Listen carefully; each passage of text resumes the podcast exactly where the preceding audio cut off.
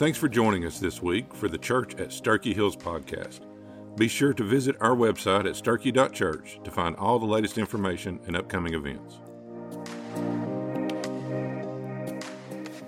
Well, good morning again. Good to have you with us. I want you to open your Bibles to Exodus. Exodus is the second book in the Old Testament. You go to the very front, thumb over a few pages, and you're going to find where we are at. And uh, in this series that we're in called Exodus on the Move, it's about everything moving and everything changing. And in, uh, in Egypt and Israel, 3,500 years ago, everything's changing. People are moving, hearts are moving, God's on the move. And I believe today, in 2023, it's the same as it was then. People are moving, people's hearts are changing. God's on the move doing great things. He does it in the life of His church, He does it in this world. And I believe it's always a precursor to God doing a greater thing. And I believe with all my heart that we're living in the latter days, the days before Jesus' second coming. And uh, we need to have our hearts right uh, because He's coming back. I look at, look at the person next to you and say, He's coming back. He said he would, and he will. Uh, Jesus couldn't say he's going to do something and not do it. That goes against his nature, his holy, righteous, perfect, uh, truthful nature. And so he's coming back. And, and so we begin to prepare our hearts. So we're in Exodus today, and, and to kind of bring you up to speed, because we're going to cover a couple of chapters today, 8 through 10. I know you're thinking, we're not having lunch. Because I'll do two verses and spend an hour, okay? But we're gonna have to do some, some, uh, short circuit on some things, but we're gonna, we're gonna travel through it because we got someplace we need to be. Uh, not today, but in Scripture. Now, to bring you up to speed, what's happened is God has formed a nation. It's called Israel.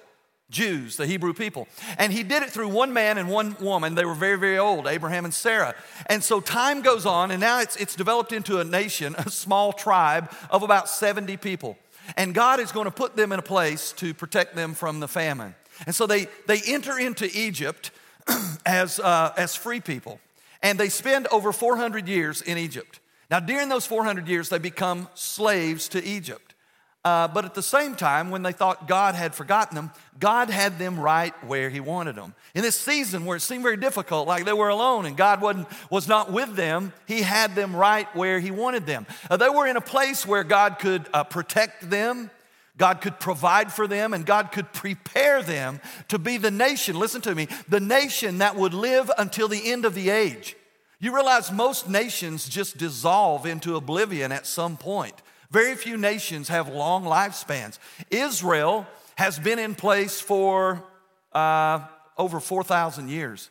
And they will be in place when Jesus returns because God has a place for them. He picked them to introduce Himself to the world through and ultimately provide redemption and salvation through through Jesus, his son, who came as a Jew.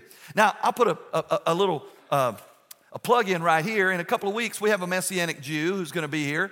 Um, he's going to be here on Saturday night talking about the fact that the, the instruments, the articles of the millennial temple, they're, they're, they're constructed right now. They're just waiting for Jesus to come back and kind of uh, scoot the Islamic temple off the Dome of the Rock so he can reestablish his new temple. It's, it's, and we're going to talk about that. And this guy was raised in New Zealand as a Jew, devout Jew, uh, got saved, felt like he needed to go to Israel. That's kind of what Jews do. And he moved to Israel, joined the military over there, spent nine years, uh, uh, got out as a sergeant, and now he's on all these coalitions for Jewish people. He, he's a tour guide over there. He knows much about Jewish culture and from a Christian perspective. And so on Saturday night, on the 4th of February, he's going to be right here. And then on Sunday morning, he's going to talk about the Jewish perspective of the Passover. It's going to be extremely interesting. So I want you to make your plans to be sure and be here for that. Now, all that being said, so now here's this people of Israel they, they started as 70. 400 years later, they're a couple of million strong, all right? And they are hardened slaves to Pharaoh. Pharaoh sees them as an object of his need, that they are going to be his production team. They're going to take care of, they're going to be the ones that do all the work to take care of the Egyptians. Well, God had had enough of it. The time, God's timeline had come to fulfillment. And so God comes to a man named Moses. Interesting on Moses, Moses is born a Jew. But, but, but Pharaoh's murdering the Jews, so uh, Moses is given to Pharaoh, uh, Pharaoh's daughter. He's adopted into the, into the royal family. He spends 40 years there, and he learns culture, languages, engineering, all the mathematics, the stuff that the higher education would give you. At age 40, he sees an Egyptian mur- uh, uh mistreating a Hebrew, and it, it got to his heart. So he murdered the Egyptian. Now he goes from the lifestyle of the rich and famous to 40 years as a shepherd in the backside of nowhere. All right? So now here's a guy 80 years old, and from most people's perspective, his life is almost over, not from God's vantage point. At 80, God says, uh, Hey, over here at the burning bush, he introduced himself to a burning bush and says, I want you to go free the people from Egypt. And so Moses belly aches and cries, and God says, I'm gonna give you your brother, he'll go with you. So Moses and Aaron at 80 and 83 are challenged and called and commissioned to go into Egypt and say, Pharaoh, God said, let the people go. So why would Pharaoh listen to these, these shepherds just showing up out of nowhere? Because Pharaoh thought he was God. When he looked in the mirror, he was very impressed. He, he saw deity. And when the people of his nation saw him, they saw him as a God, okay? So the last thing he needs is somebody coming in and saying, some other God said to do something. You know, the world is full of people who believe in God, believe in the existence of God, but they don't want to give allegiance to that God even in this very room today. And we'll talk about that as we see what God's desire is in revealing himself. So, what God does, he says, uh, Moses, we're going to have to prove to them who God is. Scripture says that Pharaoh had a hard heart, okay? And God, and scripture says that God says, You want a hard heart? I'll give you a hard heart. In fact, you're a puppet in my hands. I'm going to use your hard heart to demonstrate who I am to your world, to Egypt, to Israel, and 3,500 years later, to me and you reading this scripture. Okay, God wants to reveal himself, and we'll show you that today in Scripture. Now, the beauty of it is, God is a big God. He's just a big old God. I just like that. You know, we got a, a, world that thinks they got God all figured out. They've brought him down to our level, and we can put him in a package, you know, and clip off the things we don't understand. We got him all figured out. I don't want that God. That's not a big God. I want you to know my God. My God is a big God. He's bigger than I can describe. Words, our vocabulary can't even begin to, to define him, right? Uh, he's that kind of God. Your God is the same God. And, and so God knows that, and He wants to introduce Himself, and He does it through 10 plagues. Through these 10 plagues, He's gonna reveal His power, He's gonna reveal His nature, He's gonna reveal how much He loves people, and He wants you to know the same that you have a big God. So, the question of last week's message and this week's message, which is the same question that God is asking Pharaoh and Egypt, is this who is your God? Look at the person next to you and say, Who's your God? Yeah, because we all got them. There's, there's very few true atheists, okay? Uh, there's very few people foolish enough to believe that we're here just by chance, totally. So most people agree there's a God, they just really don't know him and don't, don't spend enough time trying to figure him out or, or getting to know him. So God wants you to know who he is. And if you're a believer in the true and living God, if you're a Christian today, he wants you to know the power of who He is. That there is nothing in your life that should ever take His place on that throne. And so that's what we're going to look at today. And so we saw last week in plague number one and plague number two, that's all we got done. Now, here's a funny one. We covered two plagues last, last week. We're covering eight, uh, seven this week. Okay? So we got to move fast. I got to preach fast, got to listen fast. Okay, y'all ready? Set, go. Here we go.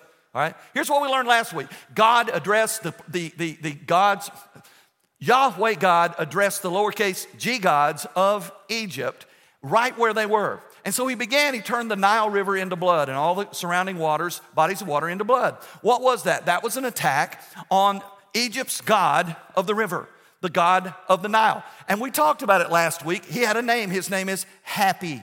Happy is a bearded man mounted on a female's body. Doesn't sound very happy to me, but that's who he was. You see, this stuff that we talk about now, it's not new. 3,500 years ago, they had a bearded man with a woman's body. It, it, some things, it just comes back around the track. Just give it time, all right? Now, this was their God, okay? So God says, I'll punch your God right in the mouth. I'll shave his beard. I'll, I'll, I'll, I'll show you. And so he turned what they, what, where they found their source of life, the river, the Nile, turned it into blood where it was undrinkable. Because it was undrinkable, because it was contaminated, which, you know, I told you National Geographic had a good explanation. It had dried up to mud, created this red colored algae, and it looked like blood. There you go. Now you know the rest of the story. Now, we saw the second plague. The second plague was frogs. Frogs just infested Egypt. I mean, you open the oven to bake cookies, or frogs. You go to the bathroom, frogs. You, you get out of bed, they're, they're in your bed. They're, frogs are everywhere. And so we talked about last week that Egypt had a god of the frogs. They worshiped the frog. It was a capital offense to murder a frog, to murder a frog, to kill a frog. Okay? And, and this God's name is Heket. This is a woman with a frog head. I, I don't know if those people were on LSD or what they were doing to come up with these images because it gets worse before it gets better. So now God addressed it. He says, You, you, you love frogs? You, you worship frogs? I got some frogs for you. So he just smothered them in frogs. It, uh, somebody told me last week when we went out for lunch, said we're having frog, frog legs for lunch, uh, just in honor of God. Now, here's the thing. Now we're going to, he keeps going. He, he's just going to keep going. Here's what he does now. Plague number three, gnats. Everybody say gnats. Okay, chapter 8, verse 16 says, The Lord said to Moses, Tell Aaron, extend your staff and strike the dust of the ground, and it will become gnats. Throughout all the land of Egypt, they did so, and Aaron extended his hand with his staff, and he struck the dust of the ground, and it became gnats on the people and on the animals. All the dust of the ground became gnats throughout all the land of Egypt. And when the magicians attempted to bring forth gnats by their secret arts, they could not. So there were gnats on people and on animals. The magicians said to Pharaoh, It is the finger of God. But, the, but Pharaoh's heart remained hard, and he did not listen to them just as the Lord had predicted. Now, I want you to notice something here. This is the third plague. The first two, God gave a warning. He gave an, an encounter with Moses where Moses, Moses could say, Pharaoh, listen, God said he's going to do this, but if you'll let him go, he won't do it. He warns them. There's mercy in that. There's grace. There's an extension of, of, uh, of deliverance from something bad, but he doesn't respond. On the third one, the third of the cycle, and we're going to see it number six, this is a freebie.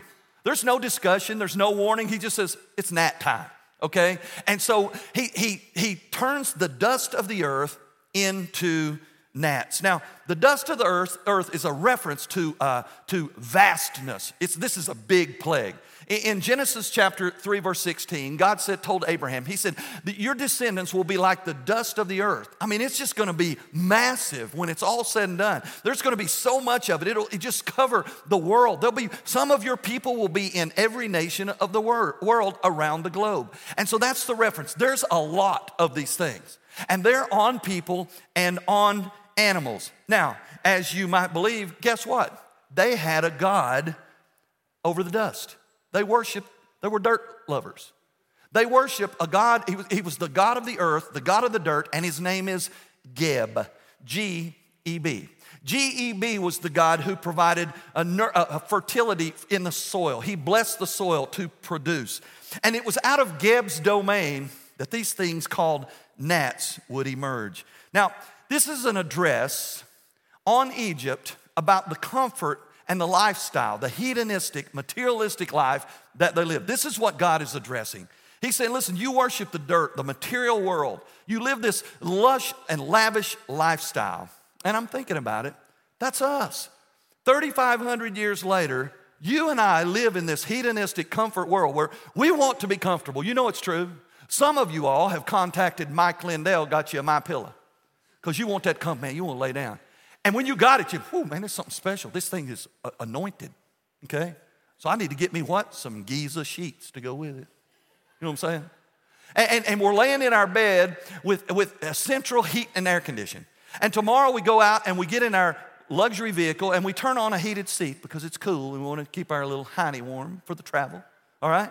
And, and, and then I, everything we do is about our own personal comfort. We got, we got um, special insoles in her shoes. Anybody got special insoles in your shoes in here tomorrow? Yeah, four of you and another 200 are afraid to raise your hand. Now, because we want comfort, man. We want comfort. And God says, listen, your life is not about your comfort. He's, he's saying, listen, Israel has been uncomfortable for 400 years, but I got them right where I want them. I'm using their discomfort to prepare them for something greater. Now, listen to me. There's nothing wrong with you, my pillow, nothing wrong with your Giza sheets, okay?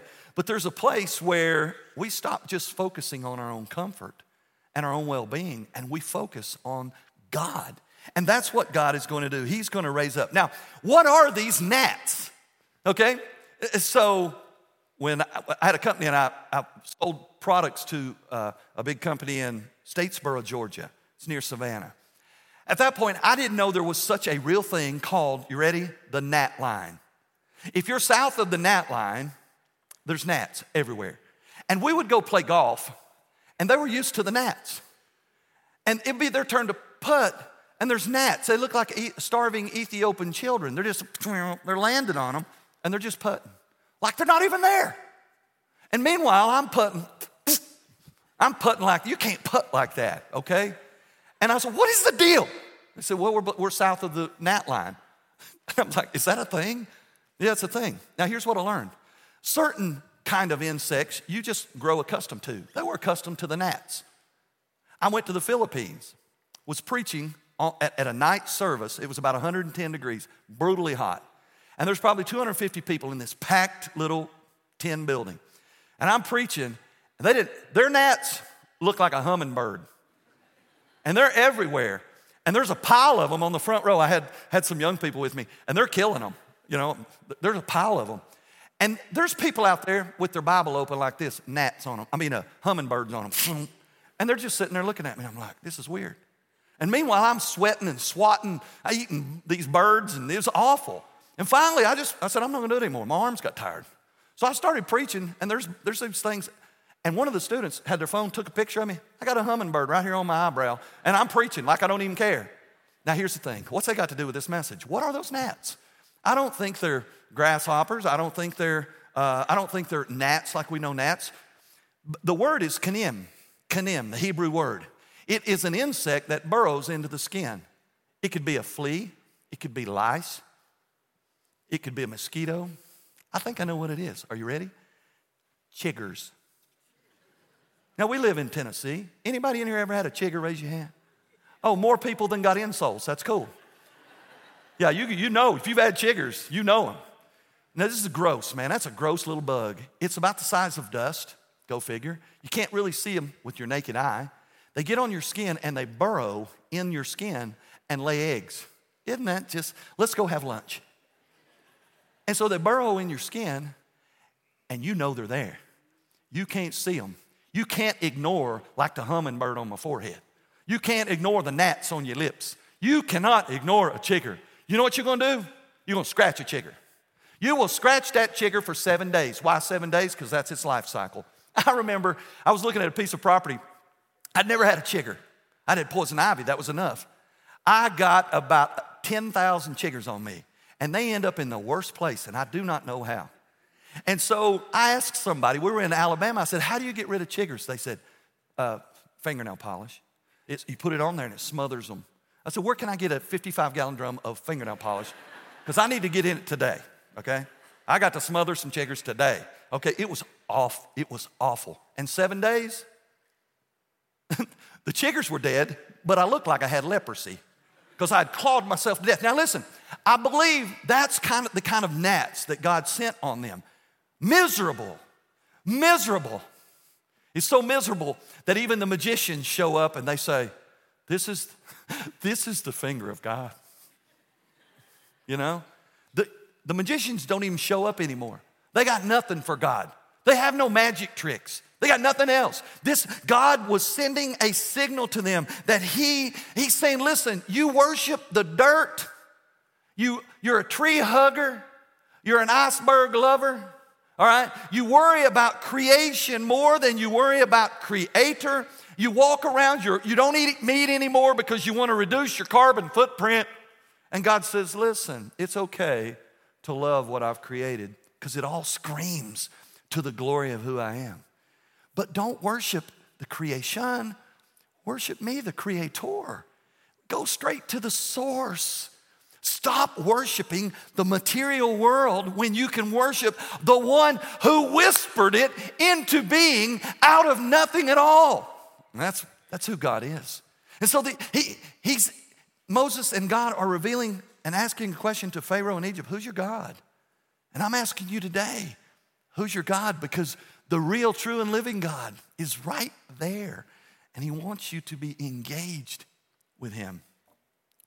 So at the end of the day, the problem is for them is the same for us. Mother Nature, which there is no such thing, could not, cannot satisfy the true missing piece in the puzzle called our soul. Material, material stuff won't do it. You just won't do it. no matter what you pursue, it will not fill the void that's left inside of you. The Creator has to step into that because He's the, the fit for the puzzle. He's, he's, he's the one that, that fits perfectly in that void. And so you got Happy and Heket and Geb, who's your God. Plague number four, he sends swarms. Everybody say swarms. Chapter 8, verse 20 says, The Lord said to Moses, Get up early in the morning, position yourself before Pharaoh as he goes out to the water, and tell him, This is what the Lord has said Release my people that they may serve me. God's intention is never changes. I want you to let them out so they don't serve you or something or someone. They serve me. I'm the one that people, I created people to serve me. There's nothing else on the planet that deserves allegiance like me. And so he said, Let them out so they can serve me. He says in verse 21 If you do not release my people, then I'm going to send swarms of flies on you and on your servants and on your people and in your houses. And the houses of the Egyptians will be full of flies, and even the ground they stand on. But on that day I will mark off the land of Goshen where my people are staying, that no swarms of flies will be there. He looks out for his people. That you may know that I am the Lord in the midst of this land. I will put a division between my people and your people, and the sign will take place tomorrow. The Lord did so. A thick swarm of flies came into Pharaoh's house and into the houses of his servants and throughout the whole land of Egypt. And the land was ruined because of the swarms of flies. Skip down to verse 32. But Pharaoh hardened his heart this time also and did not release the people. Pharaoh hardened his heart, and once again, he didn't release the people. Now, this particular thing comes out of the air, okay? This is, these are flies, uh, swarms, they just show up. Wouldn't you know that Egypt had a God for this too? All right? This God's name is Kephi. K H E P F I, Kephi. Kephi is the God of the sunrise. He it represents creation, renewal of life, and as you would have it, he is worshiped as an insect. He's worshiped as a human body, a male body, with a beetle head. Now, on the beetle head, I'm not talking about John, Paul, George, and Ringo beetle. I'm talking about beetle, insect beetle, and like a June bug. But no ordinary beetle. Are you ready? It's called a dung beetle. Anybody know what dung is? That's the stuff you step in when you go to the farm. That's the stuff you flush. Okay? Just it is what it is. They worshiped a man with a dung beetle head. A dung beetle is a beetle that is birthed, grows to maturity in, in waste from herbivores sheep, cattle, horses. They worship that guy. I'm telling and, and, and we can look, it's easy to look at them and say, they're idiots. That's just all they are to it. But sometimes there are people who will look at our life and say, what are they thinking? How did they get to this place to to put on the throne of their life, something like that, when the true and living God is over there inviting them to let Him be on the throne of their life. And so they had this God, this dung beetle God, and Pharaoh hardens his heart. So we have Happy, Heket, Geb, and Kephi. It goes on. Plague number five, livestock disease. Chapter nine. Then the Lord said to Moses, go, and uh, go to Pharaoh and tell him, This is what the Lord, the God of the Hebrews, has said Release my people that they may serve me. There it is again. He says, For if you re- refuse to release them and continue holding them, then the hand of the Lord will surely bring a very terrible plague on your livestock in the field, on the horses, the donkeys, the camels, the herds, and the flocks. Then he goes on seven. He says, Pharaoh sent representatives to investigate, and indeed, not even one of the livestock of Israel had died, but Pharaoh's heart remained hard and he did not release the people. Now, God is going to punch Pharaoh right in the mouth with his sustenance, with what, what where he finds uh, where he finds his being, because livestock represented for him transportation. It represented nourishment through milk. There's, a, there's images in hieroglyphics and in the pyramids of, of an adult Pharaoh nursing from this god who was, is a female goddess with a cow head, okay? And, and so it's transportation, it's nourishment from milk, it's meat, Uh, it's, it's, it's what, they, it's what they, they use in life to keep them alive and to, to, uh, to build the material world that they were in. And so this goddess's name is Hathor. Hathor was a woman with a cow's head who represented music, dance, joy, love, sexuality, and maternal care. And when we hear this, you would agree with me that this is utterly ridiculous. Yeah, you threw that in right there. Don't you act like that wasn't funny. I don't care how cool you think you are. A man in the pulpit talks about a cow's udder, you know it's funny. So we would agree that it's, it's ridiculous, though, right? Who, and these are real people in a real land who had accumulated this power, it's the most powerful nation on the planet, and now God is only halfway finished with his plagues. Five plagues, and this is what he's already revealed to Egypt, to Israel, to Pharaoh, to Moses. And scripture says everything in the Old Testament is given as an example for us who read the New Testament, to you and to me. This is what we've learned. God is not like any other God. God is the creator of all things. God is sovereign over all things. God does what he wants because he's God. God extends grace and mercy, but on his terms. God has a timeline, sometimes short, sometimes very long. God will not be mocked. God will prove his power over every other God that man erects or creates. God is serious about who or what people put on the throne of their life and he's only five plagues deep. Now he's going to get more serious about it. He's going to go to the next one. Now it's a personal. Now he's going to send a personal message. Plague number six are called boils of suffering. Chapter 9, verse 8 says Then the Lord said to Moses and Aaron, Take handfuls of soot from the furnace and have Moses toss it into the air in the presence of Pharaoh, and it will become fine dust over the whole land of Egypt. And festering boils will break out on people and animals throughout the land. Skip down to verse 12. But the Lord hardened Pharaoh's heart, and he would not listen to Moses and Aaron, just as the Lord had said to Moses. So, plague number six follows the same pattern as the first three. Four and five, that he was warned. Plague number six, no warning. This is a freebie. You know, I'm just going to bring this to you. You don't even have to ask, no conversation. Yeah, I, I'm not even going to give you the opportunity to lie again, okay? And say you're going to let them go and not let them go. I'm just going to give you the boils. Now, that's awful. Just when you thought chiggers were bad, boils come in. And their bodies were just completely, and the animals were consumed by these boils. Now, uh, historians believe that the soot he's talking about was the story translated uh, verbally through time was that Moses was to take soot from a brick furnace, where, which represented slavery, okay? The soot that burned off from the furnace that baked the brick, bring that soot out, cast it into the air. God multiplied it and distributed it all over Egypt, not in, not in Goshen on the Israelites, but all over Egypt. Now, they had a God for that. They had a God for healing and for health and for magic. This God's name is Heka. So Heka was, an, was considered to be an omnipresent God, a, a, a God who was with somebody from their birth until their death every day, a God who was worshiped by, uh, by sacrifice of human beings. Listen to what they would do. To worship Heka, they would burn a human body, kill a human body, burn it into ash, take the ash from this decomposed, burnt body, and rub it on their skin for health and well being. This is who these people are, okay? And God says, you, you, want, you want dust? Uh, soot? I got you some soot. And now they're miserable and they can do nothing. There's nothing they can do about it. Now we move to plague number seven a hailstorm. Chapter 9, verse 13 says, Then the Lord said to Moses, Get up early in the morning. Now you're getting, it's getting worse. God's gonna double down on what he's doing. He says, Get up early in the morning, confront, uh, confront Pharaoh, and say to him, This is what the Lord, the God of the Hebrews, says Let my people go. Why? So that they may worship me. Still hadn't changed, changed his agenda. Or this time I will send the full force of my plagues against you. He's amping it up.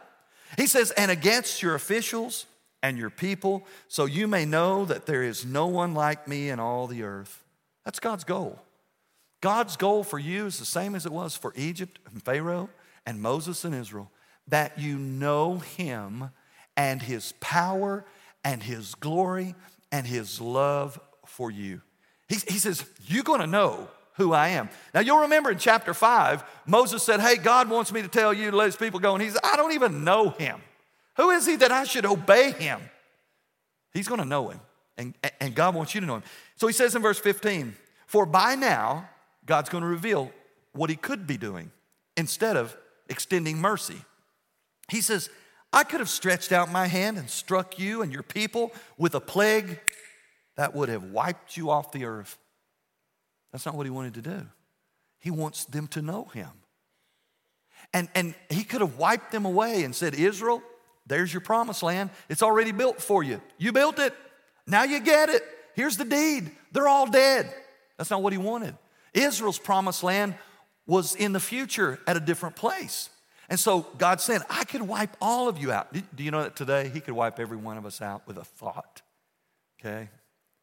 But He chooses not to because He's patient and willing that none perish, but that all have eternal life.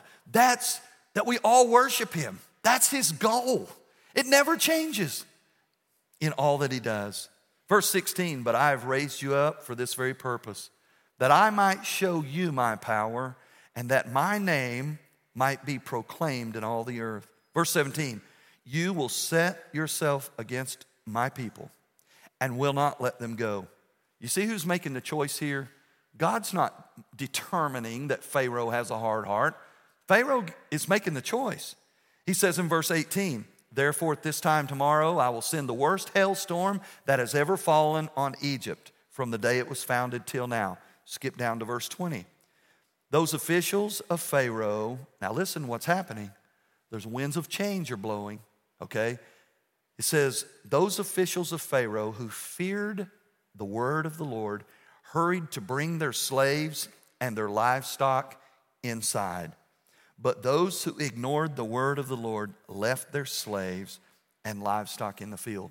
Now, there are Egyptians who are looking around. And I know, I know how this works. It's the guy, he's the stubborn. When he goes home and his wife says, uh, Honey, I, are you watching what's happening here?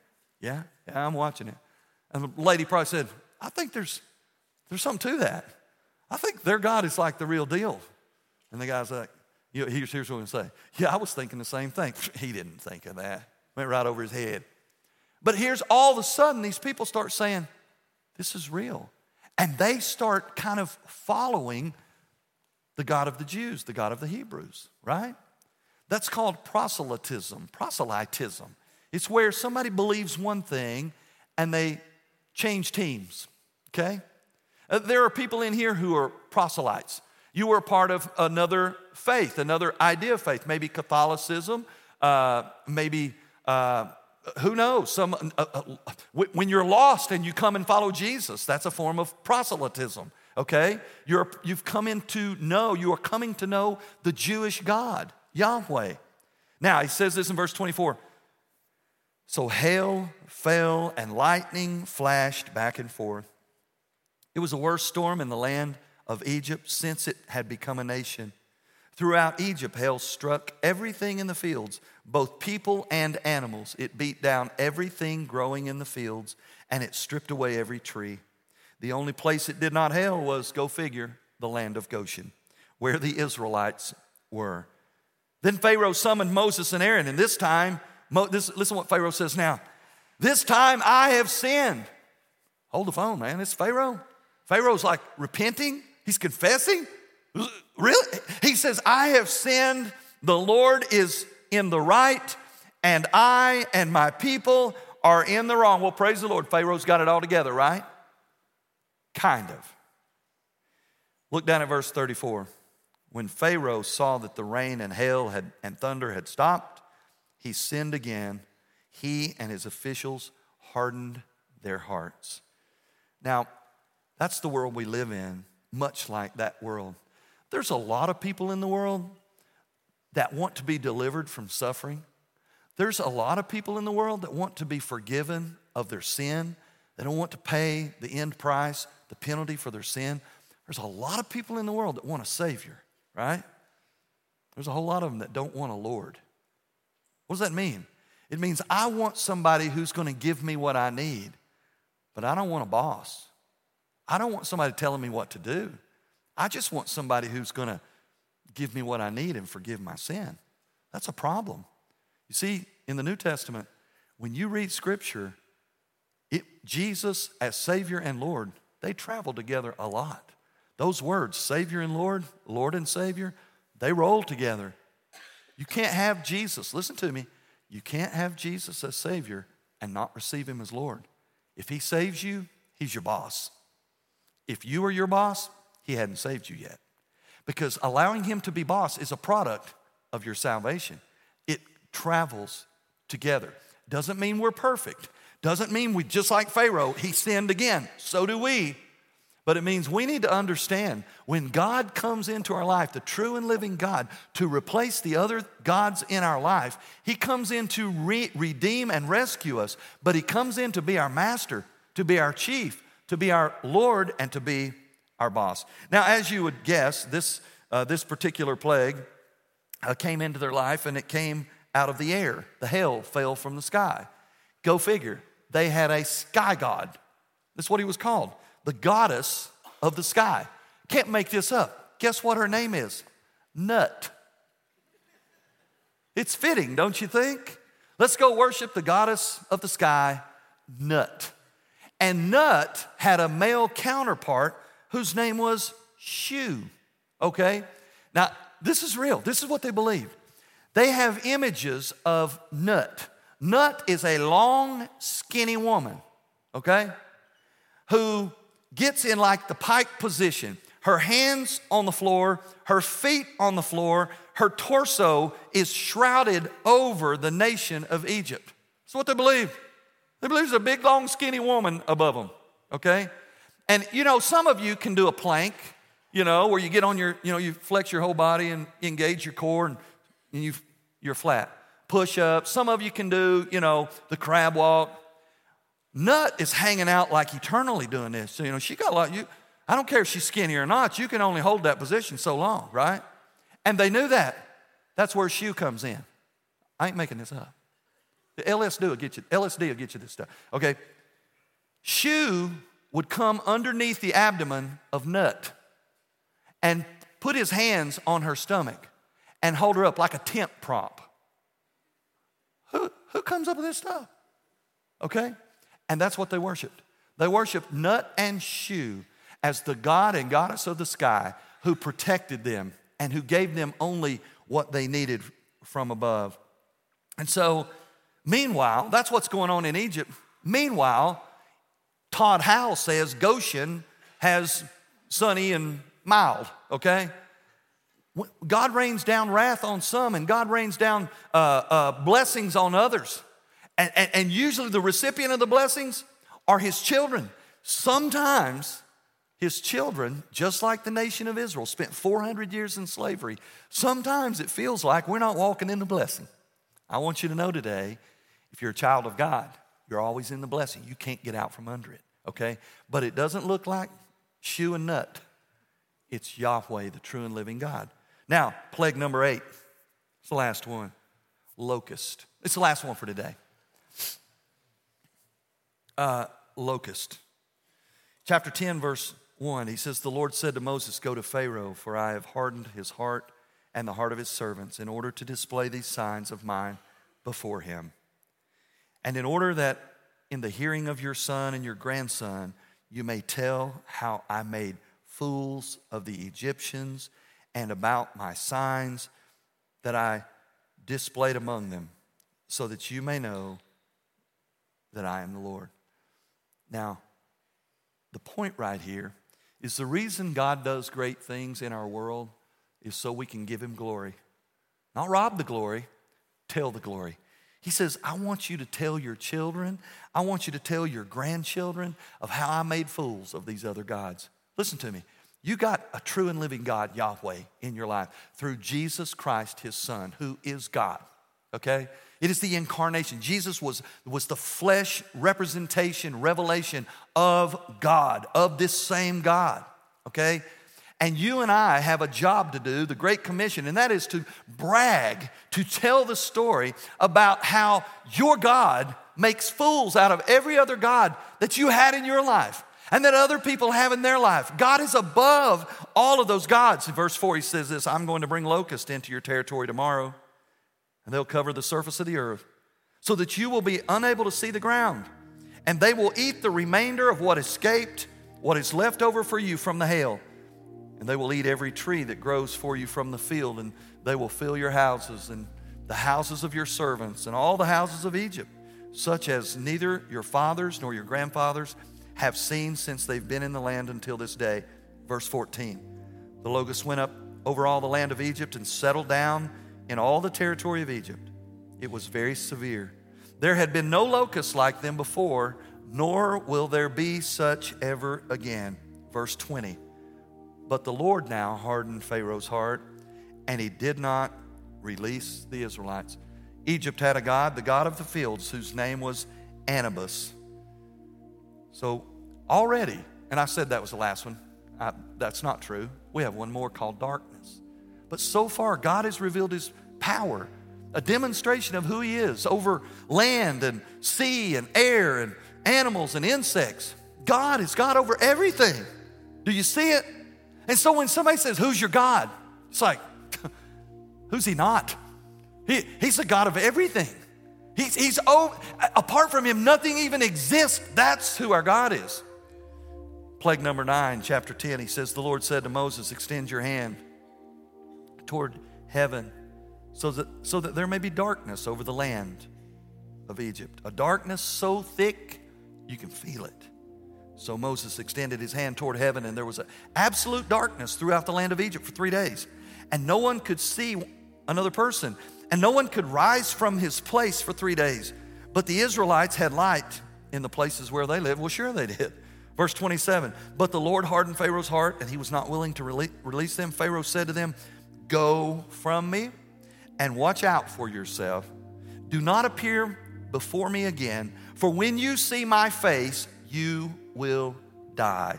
And Moses said, As you wish, I will not see your face again. The next week, we'll see the final plague. But he tells him right now, he doesn't leave and come back. As with the rest of them, they had a God for this too. His name is Ra. Ra is the sun god, a man with the head of a falcon, with a disc above his head, surrounded by a cobra. What where do you get this stuff, right? That's who he is. A man with a falcon head, a disc, the sun above his head, surrounded by a cobra. So, what do we do with all this? What do we do with all this information? God addressing nine of the gods of Egypt, calling us out, reminding us who God really is. Because sometimes we just forget the greatness of our God. I'm sick and tired of people acting like they have God all figured out. We could put corporately all of our brain energy together. We cannot comprehend our God. He's God. He's bigger than that. And that's how we have to look at him. And when we get that picture, all of a sudden our faith, our trust, it amplifies because the things of this world begin to get smaller in the presence of a big God. So 1500 years after Moses and Pharaoh, we find the New Testament. And we find out that things don't change we still look the same apart from God in every generation. Romans chapter 1, this is what it looks like. For although they knew God, they did not glorify him as God or give him thanks, but they became futile in their thoughts and their senseless hearts were darkened. Although they claimed to be wise, they became fools and exchanged the glory of the immortal God for an image resembling mortal human beings or birds or four footed animals or reptiles. Sounds like the gods of Egypt, but it's not. This is in first century. Therefore, God gave them over in their desires of their hearts to impurity, to dishonor their bodies among themselves. They exchanged the truth of God for a lie, and they worshiped and served the creation rather than the Creator who is blessed forever. Amen. 2,000 years ago, it's the same as it was 3,500 years ago, And when you look around today, it's the same as it is today. We have this bent, this flesh desire to create and fabricate and erect some lowercase g God and let it rise up in our life. And how do we know what that is? Where do we give our allegiance? Where do we give our time? Where do we invest our treasure? What do we talk about the most? What, what are our aspirations built toward? That's what our God is. And we all have we all have this in us to walk away from the true and living God and worship something or someone else. So in Acts chapter 17, Paul shows up in Athens, Greece, and he sees it too. And he says this Acts 17, verse 22 So Paul stood before the uh, Areopagus and said, Men of Athens, I see that you are very religious in all respects. For as I went around and, and observed closely your objects of worship, I even found an altar with this inscription to an unknown God. You see, they, just to be sure they had all their bases covered, we got all these over here, but in case we missed one, we, we got him too, the unknown God. And so Paul chimes in on that. He says, Therefore, what you worship without knowing it, this is what I proclaim to you the God who made the world and everything in it, who is the Lord of heaven and earth, does not live in temples made with human hands, nor is he served by human hands, as if he needed anything, because he himself gives life and breath and everything to everyone. Verse 26 From one man, he made every nation of the human race to inhabit the entire earth now, listen, he's going to tell us why he did, why he created us all. He said, every nation in the human race to inhabit the entire world, determining their set times and the fixed limits of the places they would live. Verse 27 so that they would search for God and perhaps even groan around for Him and find Him. God created Adam to create all of the nations of the world so men and women and boys and girls would just wake up one day and walk around and look up into the night sky and look at this fabulous creation and enjoy love and relationship and, and wonder is there a God out there and begin to search and groan and feel like there's something more to a place where you and I would find Him. God wants you to find him. He already knows where you're at, okay? And on that day, when you find him, listen to me, you find him only through Jesus Christ, his son. Jesus said, I am the way, the truth, and the life. No man comes to the Father God except through me. And when you find him, you move from being lost to being found. And you have a relationship with the God of the universe. We forget that, man. We come to church to check a box. We come to church out of obligation. We come to church because we want our kids to be in church. We come to church because our parents expect us to go to church. We come to church for all these reasons. Meanwhile, God's saying, no, don't come for that. You come to church to corporately come together to worship me and to hear from my word, to be motivated in your soul to leave that place different than the way you came. And so that's what it looks like. He goes on in verse 28 says, For in him we live and move about and exist. As even some of your own poets have said, for we too are his offspring. So, since we are God's offspring, we should not think the deity is like gold or silver or stone, an image made by human skill and imagination. Therefore, although God has overlooked, He's overlooked, okay? He's been gracious. He says He's overlooked such times of ignorance. He now commands all people everywhere to repent. That's us. He commands us all, he, he commands us all to repent, to get right with Him, because He has set a day on which He is going to judge the world in righteousness by a man whom He designated, having provided proof to everyone by raising Him from the dead. I said in the beginning, I believe Jesus is coming back. I really believe that. And when he comes back, it's game over for the lost. And so he's saying, he just told us, he said, he's designated a man who he raised from the dead to come back and judge this earth. Now we can be judged at that time, or our judgment can be placed in Jesus' judgment on a cross. You see, if you're a Christian today, if you've received God's grace gift of forgiveness and salvation in your life, your judgment, the wrath appointed to your sin, was placed on him 2,000 years ago. You, you won't be judged like that. You'll be separated from that judgment and you'll enter the kingdom of God. Isaiah 42 8, we're almost done. God said, I am the Lord, and that is my name. I will not share my glory with anyone else or the praise due me with idols. We hear this verse sometimes that, that the fools say there is no God, right? Because if I ask you, do you believe in God? Everybody in here would say, yeah, everybody. Because of peer group, you know, pressure, okay, if for no other reason. And if you ask people on the street, you believe in God, you'll find a few that deny it, but they, deep within them, most of them, they know that's not true for them because you can't explain God away. And so we say, Scripture says, the fool says there is no God. But there's a problem with that verse. It's like we talked about last, uh, we talked about it on Wednesday. When you take a verse out of its subdivision where it lives, and we look at it all by itself, we don't get the full meaning. I shared with the students Wednesday if I, if I put a picture on the screen of a block house with a metal roof, dirt floors, no windows, no door, no kitchen, no central heat air, no bathroom.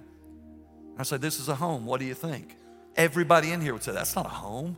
Who would live there? Because you're looking at that image outside of its subdivision. If I took you to the Philippines or to Honduras or Brazil or Africa or India or many of the other countries around the world, that's where the mayor lives. Okay? Puts it in perspective when you put it in its subdivision. Scripture's the same way. So we, we hear this verse quoted sometimes the fool says there is no God. Who is the fool? The person who says there's no God. Does that mean the person who verbally says there is no God? Yes. But he goes on and he said, but there's more. In the same verse, Psalm 14, 1, he goes on he says, The fool says to themselves, There is no God. And this is how they say it they sin and commit evil deeds, done of them, uh, none of them does what is right. The fool is the person who says they believe in God and they live like the devil. That's the fool. Sometimes we play the fool. And what that means is when we decide we have a better way than God does, we've denied God. We've made ourselves God. And that's playing the fool. Here's my prayer today for me, okay? I need to watch my life. I need to watch my mouth. I need to watch my actions. I need to watch my desires. I need to watch everything about me to be sure that it conforms to the image of Jesus, that it looks, that it looks like Jesus. I don't do that good sometimes. I'm the preacher. I don't do that good sometimes. I know y'all got it figured out, so maybe you can help me. The truth is, we all mess this up sometimes. And when we do, we deny God in our life. I want you to bow your heads and close your eyes. Maybe you're here today and you've got some form of a religion, some ideas about God. Maybe you have a lot of facts about God and facts about Jesus and facts about, you know, the whole equation of salvation but you've never been adopted into his family. You've never surrendered yourself to Jesus. That's what gets you in the family. Surrender. Not knowledge, surrender. Not serving, not deeds, surrender. It's when we get to a place where we say, like the old song, I surrender all. We just throw our hands up and give up and say, God, huh, I believe right now you love me. I believe you're bigger than I can understand. I believe you did something about my situation. You came to this earth and died on a cross for me. No greater love has any man than one who would give up his life for another. You did that for me if there were no others. So, God, it is on this day I surrender myself to you. I, do want you to save me from my sin, but I want there to be a new master in my life, a new sheriff in town. I want you to be the chief. I want you to be the God of my life. I don't want to play the fool anymore. And I don't want to have to worry about my eternal destiny. I give myself fully and freely to you on this day. Thank you for hearing my prayer. I repent of my sin. Thank you for saving somebody like me. And for some of us, we're already in the family. We've been adopted into the kingdom. We've given ourselves to Jesus. We've surrendered. But we've allowed other gods to climb up on the throne of our life who capture our allegiance and our attention. And it's time to lay those lowercase g gods down and let big God, the true and living God, back on his throne. Father, I thank you for the story that you've given us, this historical narrative that happened where through a couple of old guys, you rocked a world Moses and Aaron. God, I thank you that you demonstrated your power to give us a message that you are God and there is no other to take your place. So, God, I pray for our, I pray for me. I pray, God, that I'll get this sorted out. I, I pray for our church family, God. I pray that we'll all just, just take a step, just launch into the deep end of the pool with you and let you sustain us and carry us and show us and teach us and make us uh, who we're to be. God, I pray that because of it, you would receive all the glory because you're the only one that changes things the, the way change needs to take place. We give you praise, we give you glory. And for that one or those few maybe today who don't know you in a real and personal way, even if they didn't come here for that today, I pray that your Holy Spirit will just gently convict their heart invite them into your family like you did me so many years ago. Remind their hearts, God, how much you love them. Remind their hearts, God, how much you desire to forgive them, to wash them clean, and to call them your very own forever. Help them be willing to receive that and to walk in that with boldness. In Jesus' name, amen.